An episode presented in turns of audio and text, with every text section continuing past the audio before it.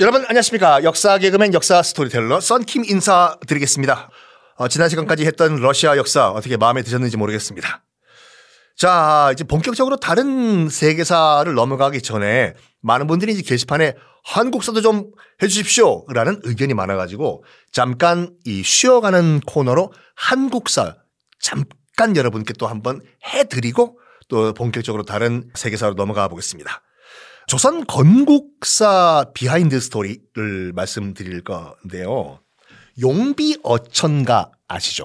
용비 어천가. 이 훈민정음으로 쓰인 세계 최초의 책이지 않습니까?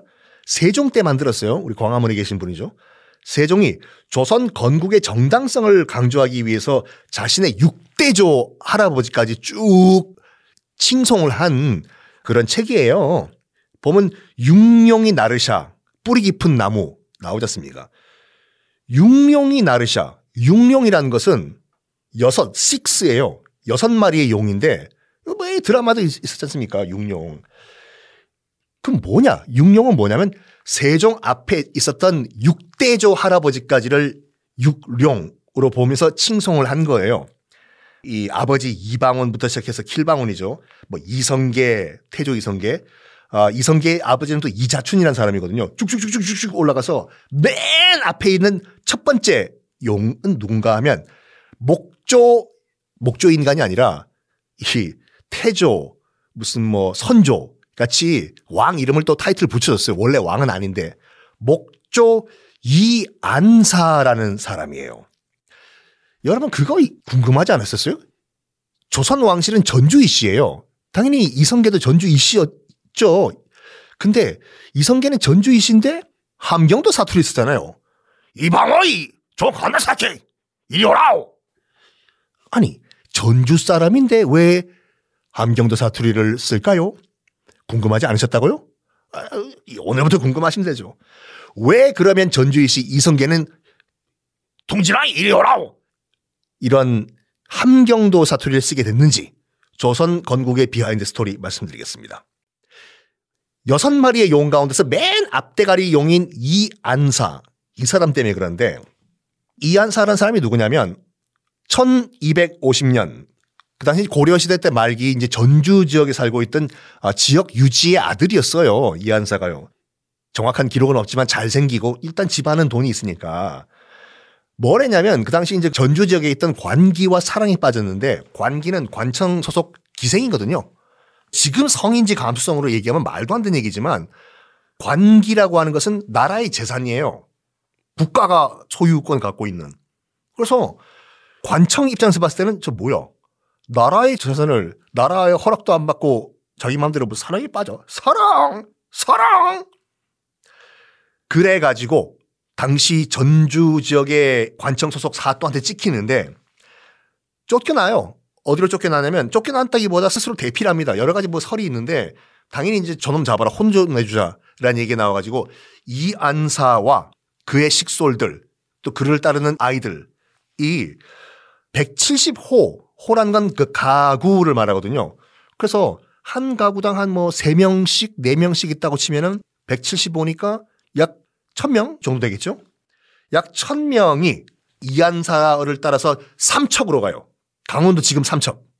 그때만 하더라도 강원도 삼척은 거의 변방 지역이었거든요. 그래서 이한산은 이렇게 생각했던 것 같아요. 삼척 정도 도망가면 나를 못 찾을 거야. 가자! 해서 삼척으로 가게 되는데 나름 삼척에서 정착을 하고 잘 살았다고 합니다. 하지만 이 무슨 운명의 장난인가. 전주 지역에서 자기와 트러블이 있었던 그 사또 있잖아요. 그 양반이 뚱따당 뚱땅땅땅 삼척의 새 관리로 부임해서 오네? 이런 운명의 장난. 이한사는 이렇게 생각했습니다. 이 무엇이여? 전주에 있던 가가 이 삼척까지 왔다고 해. 아따, 이거 안 되겠네. 아예 그냥 고려 땅을 뜨자. 해가지고 동해안 따라서 쭉 올라가기로 해. 또 짐 싸라. 해서 올라간 데가 당시의 동북면이라는 곳인데 지금의 그 함흥 지역이에요. 지금의 함흥, 당시 동북면이란 데가 법적으로는 고려 땅이었는데 실질적으로는 고려 땅이 아니었어요. 약간 그 야인들이라고 해가지고 무슨 뭐 몽골족, 만주족들이 섞여 살고 있던 야인들 살고 있던 정말 그 변방 중에 변방이었거든요. 여기로 가요. 못 쫓아오죠. 당연히 고려의 관리들은. 그래서 거기 또 정착을 하고 살게 되는데 당시 이제 원나라가 컨트롤하는 지역이었어요. 동북면이. 그래서 원나라 측에서 제안을 합니다. 이한사 보고 너 좀 약간 카리스마 있어 보이는데 아예 원나라에 귀화를 해가지고 원나라 관리로 사는 게 어떻겠냐? 어? 그게 참 의미가 있는 게 뭐냐면 정확하게 이한사가 어떤 세력을 형성했는지는 기록이 없어요. 하지만 원나라 측에서 먼저 제안을 했다는 것은 이한사 보고 어이 이한사 우리 원나라에서 벼슬을 줄 테니까 원나라 귀화를 하지 그래? 어? 했다는 거는 그만큼 큰 세력을 형성했다는 거예요. 왜냐? 별 볼 일 없는 세력이었으면 박살 났겠죠. 너가 뭔데 지금 여기에 기어들어와? 본때를 보여줘라. 쫓아내버려.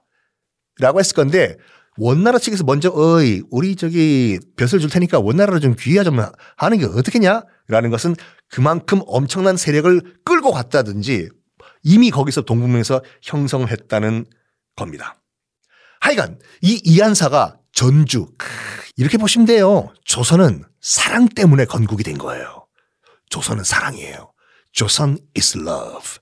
그러니까 목조 이한사가 전주에서 이 기생과 사랑이 빠지면서 모든 스토리가 연결된 거라니까요. 태정태세 문단세 쫙 이렇게. 그래서 이한사가 전주 사랑 때문에 전주를 떠나 삼척 찍고 지금의 함흥 그 당시 원나라가 통치하고 있던 함흥 쪽으로 가요. 그때부터 이 이한사의 후손들은 쭉 원나라의 관리, 원나라인으로 살아갑니다. 이한사가 동북면, 그러니까 원나라가 통치하고 있던 지금의 함흥 지역에 정착한 지 100년 후. 그러면 거의 그냥 이한사의 후손들은 원나라 사람이라고 보면 돼요. 아, 솔직히 말해가지고 저도 DNA 검사해봤지만 여러분 100% 퓨어 한국인인 것 같죠? DNA 검사하면 깜짝 놀란다니까요. 나와요, 진짜. 내 DNA에 일본 혈통 몇 퍼센트, 중국 혈통 몇 퍼센트, 심지어 동남아 백인 퍼센티지도 나온다니까요. 다행히 저도 한번 해봤는데 저는 대부분 몽골 혈통으로 나오더라고요. 징기스칸. 아, 그러니까 100년이 지났다는 것은 증명은 안 됐지만 이한사의 후손들은 거의 이제 원나라 사람으로서 원나라 타이틀로 살았어요. 원나라 땅에서 당시에. 그때 이한사의 증손자인 이자춘이라는 사람이 있습니다. 이자춘. 이자춘은 누굴까? 다음 시간에 공개하겠습니다.